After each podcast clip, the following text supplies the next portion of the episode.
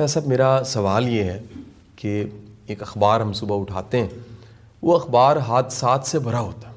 T V لگاتے ہیں sir دنیا کی ہر ٹریجڈی نیوز چینل پہ نیوز بریکنگ، تھوڑی دیر کے بعد ایک سانیہ چند دن کے بعد ایک واقعہ پوری قوم کو ملتا ہے۔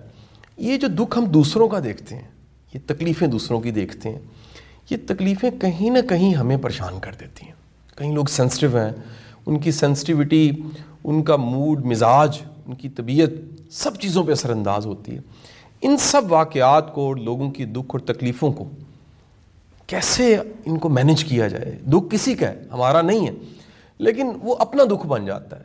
اسے مینج کیسے کیا جائے اس سچویشن کو؟ بسم اللہ الرحمن الرحیم۔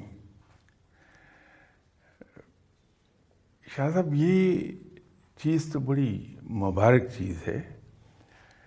کہ اللہ تعالیٰ کسی شخص کو یہ توفیق بخش کہ وہ دوسروں کے دکھوں کو اپنا دکھ سمجھنے لگے۔ یہ بات جب بڑے پیمانے پر پھیلتی ہے تو پھر پورا ملک ایک گھر کی شکل اختیار کرتا ہے اور اس میں اس ملک میں رہنے والے لوگ پھر ایک فیملی ممبر کی حیثیت سے رہنے لگتے ہیں۔ تو اس پر تو یہ تو خوش ہونے کا مقام ہے کہ رب تعالیٰ نے ہمیں یہ توفیق بخشی ہے کہ ہمارے یہاں لوگ دوسروں کے دکھوں کو محسوس کرتے ہیں اور اس کا مداوع بھی کرنے کی کوشش کرتے ہیں اپنے وسائل میں رہتے ہوئے۔ یہی وجہ ہے کہ مختلف سرویز یہ کہتی ہیں کہ پاکستان چیریٹی کرنے والے ممالک میں سر فہرست ہے۔ تو اس کو تو ختم نہیں کیا جانا چاہیے بلکہ اسے پروموٹ کیا جانا چاہیے۔ اسلام یہی کچھ کہتا ہے ہمارا دین یہی کہتا ہے۔ کہ دوسروں کے دکھ بانٹنے کی انسان میں خواہش ہونی چاہیے۔ جب وہ خواہش کرتا ہے تو توفیق ہم معاشرے میں عدم برداشت دیکھتے ہیں۔ یہ عدم برداشت کیا گرومنگ سے پیدا ہو جاتی ہے لوگوں میں؟ یا یہ مزاج ہے؟ اس بیلٹ میں یہ پرابلم ہے اس دنیا کے خطے میں پرابلم ہے۔ لوگوں میں بالکل برداشت نہیں ہے۔ ایک دوسرے کو برداشت نہیں کرتے ایک دوسرے کا رویہ برداشت نہیں کرتے ایک دوسرے کی بات برداشت نہیں کرتے۔ اور شدید ریئیکشن ہمیں دکھتا ہے۔ ایسا ریئیکشن میں سمجھتا ہوں کہ وہ ریئیکشن سے دیکھنے والا بھی تکلیف میں چلا جاتا ہے اور جس کے ساتھ بیتری ہوتی ہے۔ اور یہ ہر لحاظ سے مذہبی بنیاد پہ، لسانی بنیاد پہ ایسا کیوں ہے اس بیلٹ میں؟ یہ میرا خیال ہے کہ بنیادی طور پر ہم اس پورے سب کانٹیننٹ میں رہنے والے لوگ، شاید ہم سبھی جذباتی لوگ ہیں۔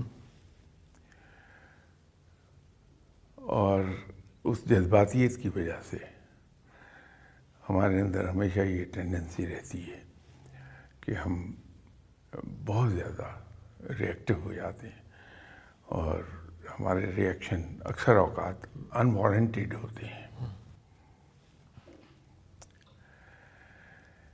اس کے میرا خیال ہے کئی ایک فیکٹرز ہیں۔ ایک تو کلائمیٹک ایفیکٹ ہے ہمارے مزاج پہ۔ پھر خوراک کا بھی اس میں بڑا دخل ہے، جو ہماری ایٹنگ ہیبٹس ہیں۔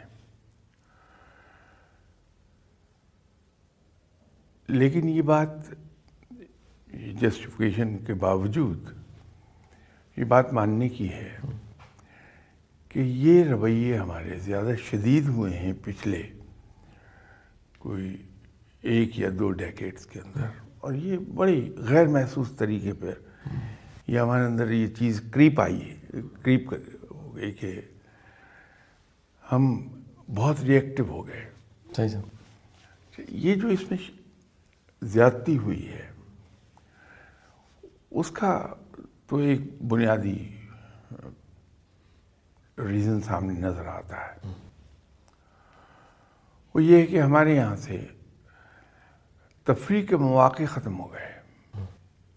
اب ہمارے پاس تفریح نہیں ایک زمانے میں ہمارے یہاں ٹی وی تفریح پروگرام کچھ دیا کرتا تھا۔ وہ مزے کے پروگرام تھے۔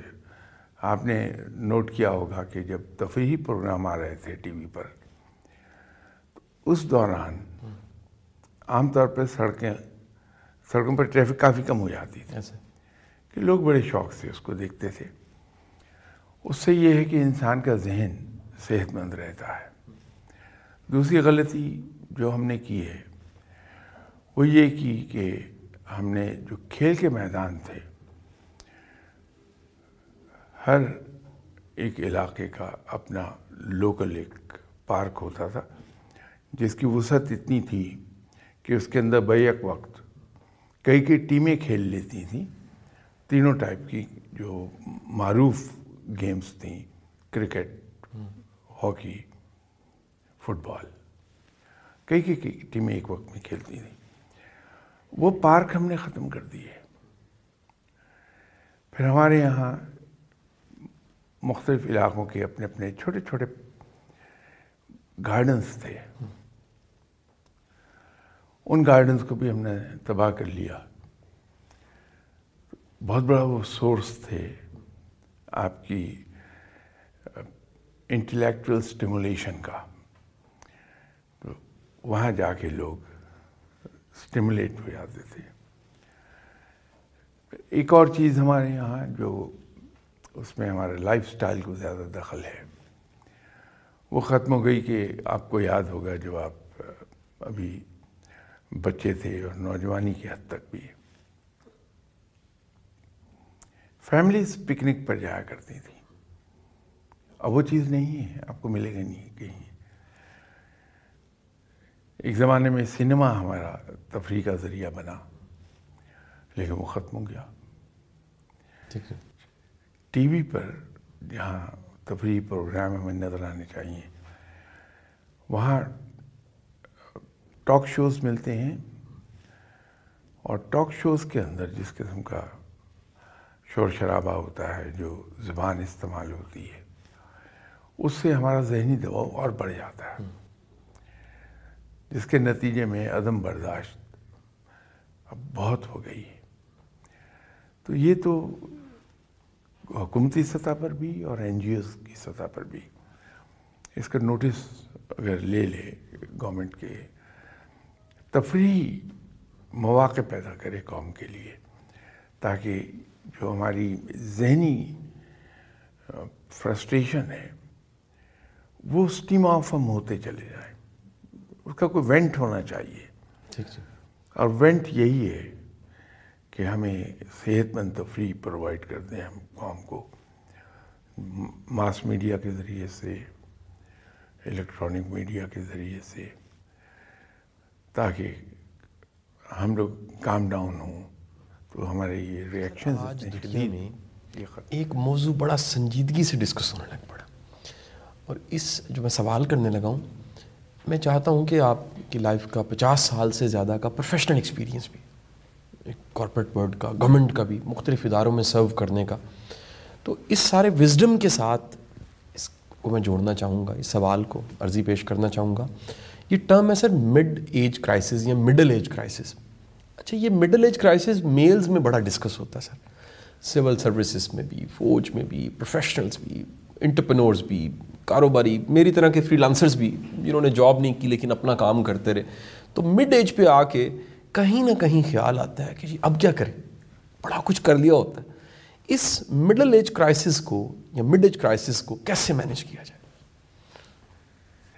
اس کا بڑا آسان سا حل ہے کہ بہت سی قوموں نے، بہت سے لوگوں نے اس کو اوور کم کیا ہے۔ بہت سی حکومتیں تو اپنی جو نیشن ڈیولپمنٹ پروگرامس ہیں، اس کو اس طریقے سے ڈیزائن کرتی ہیں کہ بہت ارلی ایج سے وہ سوشل ورک کہ کچھ اسکول کالج میں اسپیشل مارکس رکھ دیتے ہیں۔ جاب کے حاصل کرنے میں انٹرویو کے اندر بھی اس کے ایک سرٹن پرسنٹیج آف مارکس ہوتی ہے۔ جب آپ کہیں انٹرویوز کے لیے جاتے ہیں جاب کی انٹرویو کے لیے، تو آپ کے سی وی میں اگر یہ لکھا ہے کہ میں یہ سوشل ورک کرتا رہا ہوں، تو اس کی ایکسٹرا کنسیڈریشن مل جاتی ہے آپ کو۔ ٹھیک۔ اس کے ہمارے یہاں ہوتا یہ ہے کہ جس قسم کا ہمارے معاشرتی سوسائٹی کا جو ایک رنگ ڈھنگ ہے وہ یہ ہے کہ میں شروع ہی سے اس فریم آف مائنڈ میں چلا جاؤں گا کہ مجھے بس ریٹائرمنٹ تک کام کرنا ہے۔ میں ریٹائر ہو جاؤں گا تو میں ریلیکس کروں گا۔ جو جاب نہیں کرتے جاب وہ بزنس کر رہے ہیں کہ بس میرے بچے جوان ہو جائیں تو پھر میں تو آزاد ہو جاؤں گا۔ یہ اکثر سنتے ہیں۔ ایسے ہی۔ اب ہوتا کیا ہے کہ جب ہم شروع ہی سے یوں چلتے ہیں یہ پروگرام لے کے تو بائی دا ٹائم ہم ففٹی ففٹی فائیو تک آتے ہیں تو ذہنی طور پر ہم تھک گئے ہوتے ہیں۔ ہم پہ تھکن تاری ہو جاتی ہے۔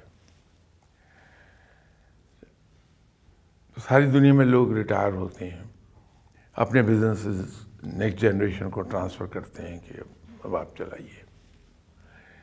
لیکن وہ اس طرح کی فراغت انجوائے نہیں کرتے جو ہم کرتے ہیں۔ ٹھیک میری فراغت انجوائے کرنے کا ایک طریقہ کار یہ ہے۔ کہ میں صبح اپنی مرضی سے دس بجے اٹھوں، گیارہ بجے اٹھوں۔ سارا دن ایک لیزی چیئر کرسی میں بیٹھا ہوا، ٹی وی دیکھوں، اخبار پڑھ لوں، گپے مار لوں۔ اس کو میں کہتا ہوں کہ میں لائف انجوائے کر رہا ہوں، ریٹائرڈ لائف انجوائے کر رہا ہوں۔ جبکہ اور جب میں ایسی لائف انجوائے کروں گا تو میرا جو مڈ ایج کرائسس ہے وہ ڈیولپ ہوگا ضرور۔ بظاہر تو میں یہ انجوائے کر رہا ہوں، لیکن somewhere at the back of my mind ایک چیز مجھے مسلسل ہیمر کر رہی ہے کہ تم، تمہارا اب اس فائدہ کیا ہے؟ You are of no use یہ کہیں پیچھے گھنٹی بجتی ہے۔ اور اس کی وجہ سے میں دن بدن سینسیٹیو ہوتا چلا جاؤں گا۔ ایک وقت آئے گا کہ میرے بچوں میں سے کسی نے اگر میں نے اسے کہا کہ ذرا بات سنیں تو یہ جواب آیا کہ میں یہ کام کر رہا ہوں بھی ایک منٹ میں فارغ ہو کے آیا۔ اب میں یہ کہوں گا کہ جب میں جوان تھا اس وقت کسی کو ہمت نہیں تھی یہ بات مجھے کہہ دیتا۔ یہ اکثر آپ کو سنے جی جی۔ سننے کو بہت کامن صحیح تو اگر ہم ہمیں کہیں یہ عادت ہے کہ اب میں پینشن پہ چلا گیا یا کاروبار میرے بچوں نے سنبھال لیا ہے تو میں یہ سوشل ورک جو اسٹوڈنٹ لائف سے کر رہا تھا میں اس کو بڑے پیمانے پہ کر لوں۔ تو میرا مڈل ایج کرائسس کبھی آئے گا ہی نہیں۔ ٹھیک۔ کیونکہ میرا پلان میری عمر کے ساتھ ساتھ بڑھتا چلا جائے گا آگے۔ تو ہمیں یہ اس سوچ سے نکل کے دوسری طرف آنا پڑے گا۔ اور بچوں کو بڑی ارلی ایج سے اس طرف لگانا پڑے گا کہ ہمارا جو فارغ ٹائم ہے، اس پر دوسروں کا بھی حق ہے۔ اور ہم کوئی سوشل ورک شروع کر دیں۔ ہم اپنی نظر میں یوزفل رہتے ہیں ہمیشہ مرتے دم تک آخری سانس تک۔ ٹھیک یوزفل رہیں گے۔ جب ہم آخری سانس تک یوزفل رہتے ہیں۔ کیونکہ میں کوشش کرتا ہوں شاہ صاحب کہ معاشرتی جو سوال ہیں ہمارے اور معاشرتی جو رویے ہیں ان کو سر ہم دیکھ سکیں۔ سر بعض لوگ بڑے ایروگینٹ ہوتے ہیں۔ اور ان کی جو ایروگینس ہوتی ہے وہ بعض اوقات سیٹ کی بیس پہ ہوتی ہے کسی کی دولت کی بیس پہ ہوتی ہے کسی کا کوئی اختیار ہوتا ہے۔ ایسی سچویشن جس میں ایک ایروگینٹ بندے سے واسطہ پڑ گیا، کیا کرے بندہ سر پہلی تو بات یہ شاہ صاحب کہ تجربہ آدمی کو ایک چیز سکھاتا ہے کہ یہ جو اتنی جلدی ہم ججمنٹل ہو جاتے ہیں ایک آدمی میں اس کے دفتر میں انٹر ہوا۔ اس نے مجھے چلیے کھڑے ہو کر رسیو نہیں کیا۔ تو اگر مسکراہٹ کے ساتھ مجھے رسیو نہیں کیا، یا اس نے اشارے سے مجھے کہہ دیا کہ کرسی بیٹھیے۔ اب میرے ذہن میں فوراً یہ خیال آتا ہے کہ بندہ بڑا مغرور ہے تکبر ہے۔ آپ کو بھی زندگی میں اکثر اوقات یہ تجربہ ہوا ہوگا کہ ایک صاحب آپ سے ملے۔ تو انہوں نے بڑے ڈھیلے ہاتھ سے آپ سے ہاتھ ملایا۔ اور ظاہر انہوں نے یہ کیا کہ آپ میرے لیے کوئی اسپیشل آدمی نہیں ہیں، بلکہ you are one of many جن سے میری ملاقات ہوتی ہے۔ لیکن بات کے وقت نے یہ آپ کو سکھایا ہوگا کہ وہ تمام کی تمام ریڈنگ بڑی غلط تھی۔ کہ آپ کو جہاں ضرورت پیش آ گئی، خدا نہ خواستہ کوئی مشکل وقت آیا، کوئی مشکل آن پڑی۔ ان صاحب نے بڑی خاموشی سے جس ڈھیلے انداز میں ہاتھ ملایا تھا اتنی ہی خاموشی کے ساتھ آپ کو اس مشکل سے نکالنے کا بندوبست کر لیا۔ یہ اکثر تجربہ ہوا ہوگا۔ صحیح سر۔ اس کے ساتھ ساتھ ایک تجربہ اور ہوا ہوگا کہ کوئی صاحب آپ سے بڑی گرم جوشی سے ملتے ہیں۔ لیکن جہاں ان کی ان ریئل سینس ضرورت پڑتی ہے آپ کو وہ ہنس کے خاموش ہو جائیں گے۔ تو کسی آدمی کو ایک آدھ چیز سے جج کرنا مشکل ہو جاتا ہے۔ جو آدمی مجھ سے ٹھیک طرح سے نہیں ملا ہو سکتا ہے کہ اس کے ذہن پر کوئی بڑا مسئلہ ہو جس پہ وہ اس کا برین کام کر رہا ہے۔ وہ ان مائنڈ فل ہے کہ میں آیا ہوں اس کے پاس۔ تو روٹین میں اس نے ہاتھ تو ملا لیا مجھ سے۔ ویسے وامتھ ویلکم نہیں دیا مجھے جیسا عام طور پہ لوگ دیتے ہیں۔ تو میں نے یہ سمجھ لیا۔ میں نے زندگی میں جو سیکھا، وہ یہ سیکھا کہ وہ لوگ جن کو میں نے یہ سمجھا کہ یہ ایروگنٹ ہیں۔ لیٹر آن وقت نے پروو یہ کیا کہ ان میں نائنٹی پرسینٹ لوگ وہ تھے جو بڑے سالڈ لوگ تھے۔ تو وہ الفاظ میں بلیو نہیں کرتے تھے کام میں بلیو کرتے تھے۔ تو بڑے ہیلپ فل ثابت ہو گئے۔ بڑے ہمدرد ثابت ہوئے۔ لیکن اس ہیلپ فل ہونے اور ان کے کام آنے میں بھی ظاہری سرد مہری موجود تھی۔ تو آدمی کو حیرت ہوتی ہے۔ تو میری ایک گزارش تو یہ ہوگی کہ میں اتنی جلدی یہ نہ سمجھوں کہ یہ متکبر ہے بندہ یا یہ ایروگینٹ ہے یا یہ مجھے پسند نہیں کرتا۔ تھوڑا ٹائم لے لوں۔ ٹھیک سر۔ تو حالات ثابت کر دیں۔ اسی لیے تو ہمارے یہاں یہ کہا جاتا ہے کہ کسی آدمی کے بارے میں اس وقت تک کوئی رائے قائم نہ کرو جب تک کہ اس کے ساتھ آپ کی ڈیلنگ نہ ہو جائے۔ یا اس کے ساتھ ایک لمبے سفر پر نہ جاؤ۔ اس تجربے کے بعد جو ہم اپنے ذہن میں اس کی ایک تصویر بنائیں گے ایک امیج قائم کریں گے وہ بڑا دیر پا ہوگا بڑا درست ہوگا۔ اسی وجہ سے جناب حضرت عمر رضی اللہ تعالیٰ عنہ کے پاس جب ایک صحابی نے کسی کے بارے میں رائے دی تو پہلا سوال آپ نے پوچھا کہ کبھی آپ کو اتفاق ہوا اس کے ساتھ لمبے سفر پہ جانے کا؟ تو انہوں نے کہا نہیں۔ کہ جب اس کے ساتھ ایک بار لمبے سفر پہ چلے جاؤ تو پھر آ کے مجھے رائے دینا۔ وہ وجہ یہ تھی اس کی۔ صحیح۔ سر یہ ٹین پرسینٹ جو اصلی ایروگنٹ رہ گئے ہیں ان کے ساتھ کیا کریں؟ ان کے ساتھ وہ سلوک کیا جائے جو سنت اور سیرت کے مطابق ہے آپ صلی اللہ علیہ وسلم کی۔ کہ ان کے ایروگنس کے جواب میں عاجزی ہی اختیار کی جائے اور ان کی اس ایروگنس کو اگنور کر کے ان کے ساتھ بڑا ویلکمنگ اور بہت ہی وارم اور بڑا فورتھ کمنگ ایٹیچیوڈ رکھا جائے۔ تو میرا خیال ہے کہ زیادہ دیر نہیں لگتی ہے ان کو۔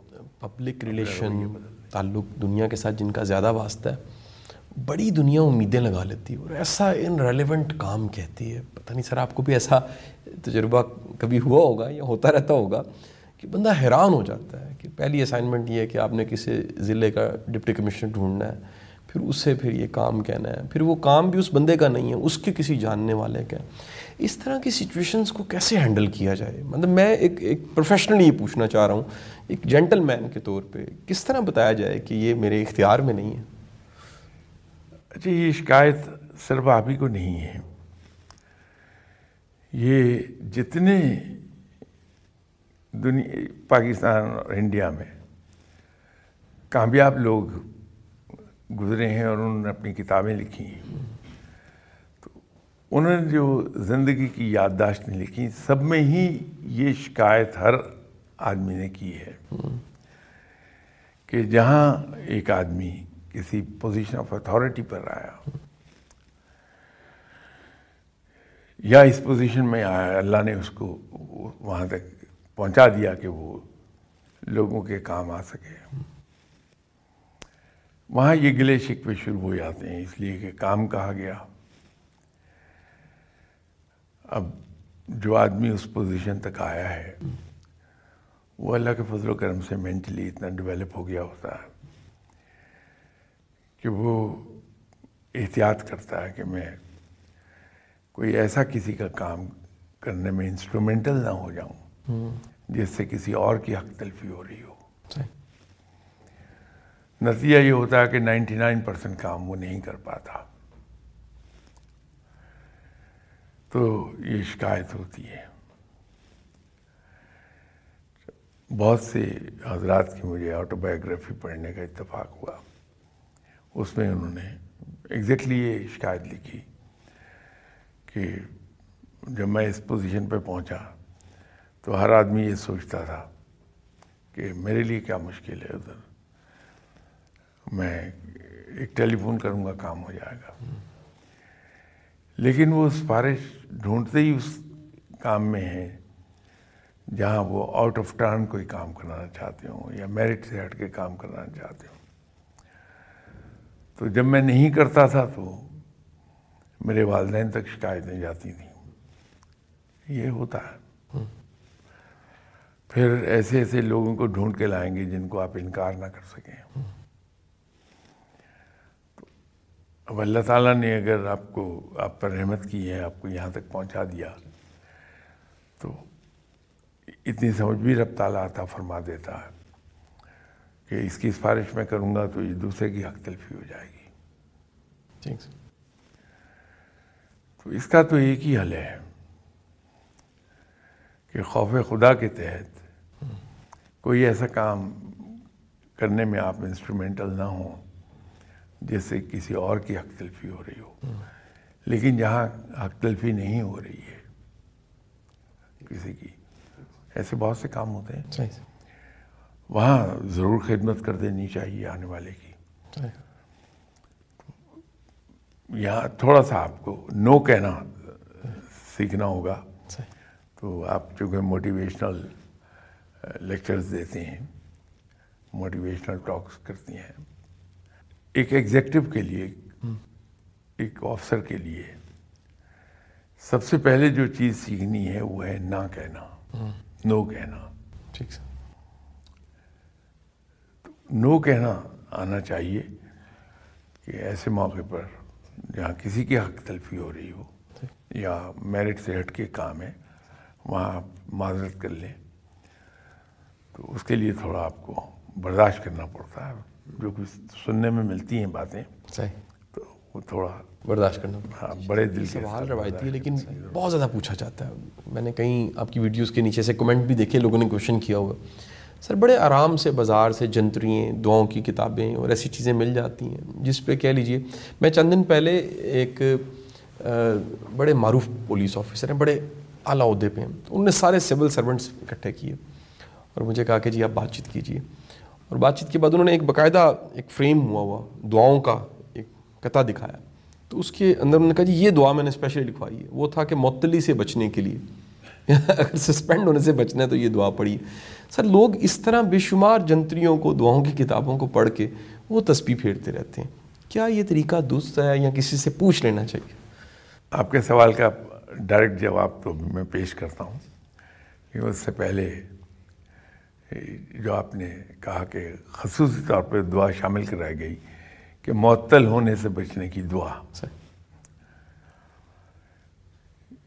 میں کچھ عرصہ پہلے دیکھ رہا تھا ٹی وی پر ایک مہم چلائی جو اچھی تھی ٹریفک پولیس کی طرف سے۔ کہ آپ ڈرائیونگ کرتے ہوئے ہیلمٹ ضرور پہنیے تاکہ ایکسیڈنٹ کی صورت میں آپ کے سر کو چوٹ نہ لگے۔ بہت اچھی لیکن اس کو جو میں مہم تقریباً روز دیکھتا تھا ٹی وی اسکرین پر۔ تو میرے ذہن میں ایک خیال آیا کہ یہ ہیلمٹ پہننے کی تلقین تو ہے تاکہ سر میں ہماری چوٹ نہ لگے۔ گویا کہ ایکسیڈنٹ ہوتے رہیں بس سر سر بچا رہے۔ تو اگر اس مہم کی جگہ ہم یہ مہم چلا دیں کہ ہمارے سائڈ بھی میررس ہوں ہماری سواری پر۔ ٹھیک جی۔ اور ہم ڈرائیورس کو یہ عادت ڈیولپ کرنے میں ہیلپ کریں کہ وہ سائڈ ویو مررز اور ریئر ویو مرر ان تینوں کو وقتاً فوقتاً دیکھتے رہیں تو ایکسیڈنٹس نہیں ہوں گے۔ ٹھیک اس پر توجہ نہیں ہوئی۔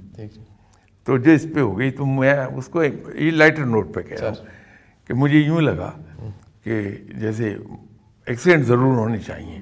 بس احتیاط یہ ہو کہ سر پر نہ چوٹ آئے۔ تو اسی طرح معطل ہونے سے بچنے کا وظیفہ ضرور پڑھا جائے لیکن وہ حرکتیں جو معطلی پر جا کے منتج کو ڈریس کرنا۔ اس کو نہ روکا جائے۔ یہ دیکھیے ذکر اذکار بڑی مبارک چیز ہے۔ وظائف بڑے مبارک چیز ہیں۔ اللہ کو پکارا جانا چاہیے چاہے ہم کسی انداز میں پکاریں نوافل کے ذریعے، ذکر اذکار کے ذریعے، تسبیحات کے ذریعے، وظائف کے ذریعے ضرور پکاریں ہم۔ لیکن یہ کیا ضروری ہے کہ ہم رب تعالیٰ کے ساتھ ایک سودے بازی کر لیں کہ یا اللہ تو میرا یہ کام کر دے، میں تجھے اتنی بار پکاروں گا۔ وہ تو رب ہے۔ اس کو تو اگر ہم ویسے ہی یاد کریں، پکاریں، تو وہ زیادہ بہتر ہو جائے گا۔ اس کی توجہ رہتی ہے، ہر وقت، ہر لمحہ رہتی ہے اپنے مخلوق پر توجہ، وہ بہتر جانتا ہے۔ تو ہم صرف اس کو پکاریں۔ پکارے جانے کے لیے، اور کوئی موٹو نہیں۔ وہ بڑا ہی مبارک ہے کام۔ لیکن یہ کام اب اس کے بارے میں سوائے اس کے میں یہ کہوں کہ ایک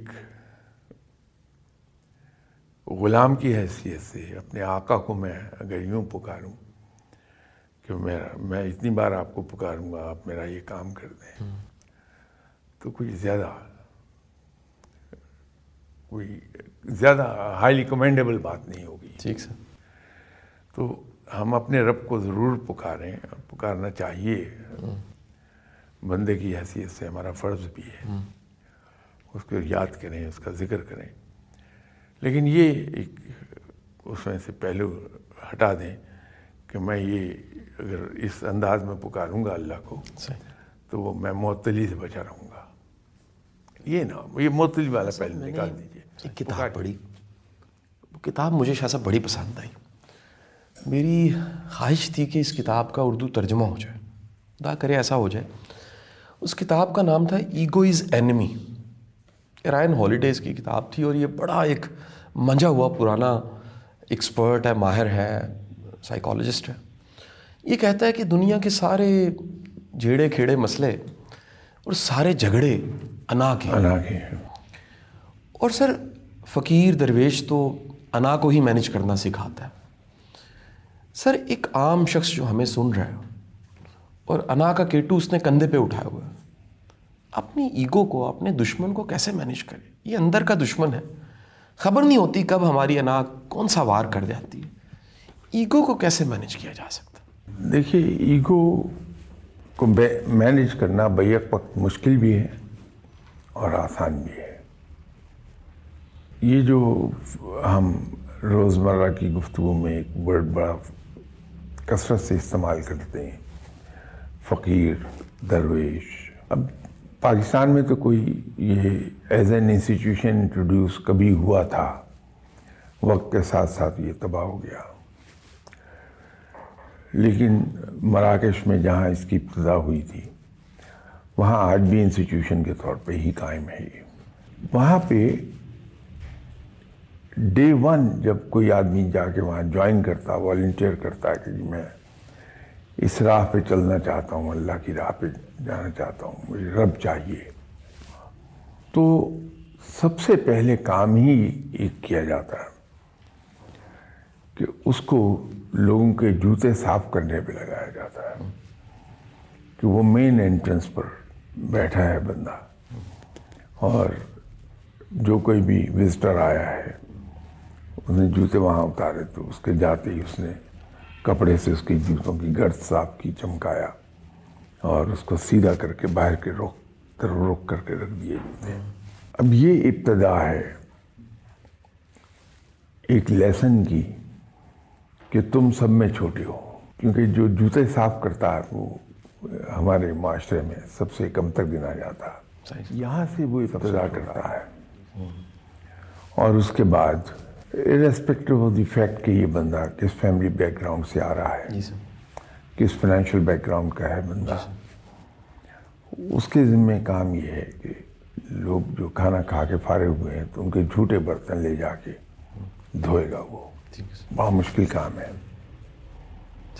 خاص طور پہ جب آپ بہت پڑھے لکھے ہیں۔ آپ اچھی فیملی بیک گراؤنڈ سے ہے تعلق فائنینشیل بیک گراؤنڈ بڑی اسٹرانگ ہے آپ کی۔ تو آپ لوگوں کے جھوٹے برتن دھوتے ہیں۔ اس کے بعد اگلا مرحلہ یہ آتا ہے کہ لوگوں کے سامنے کھانا چنتے ہیں آپ اور ان کو سرو کرتے ہیں۔ اب یہاں تک پہنچتے پہنچتے ایک تو وقت کافی لگ گیا ہوتا۔ پانچ چھ سال گزر جاتے ہیں اس اسٹیج تک آتے ہوئے۔ اور اس دوران عبادات کا سلسلہ بھی چل رہا ہوتا ہے۔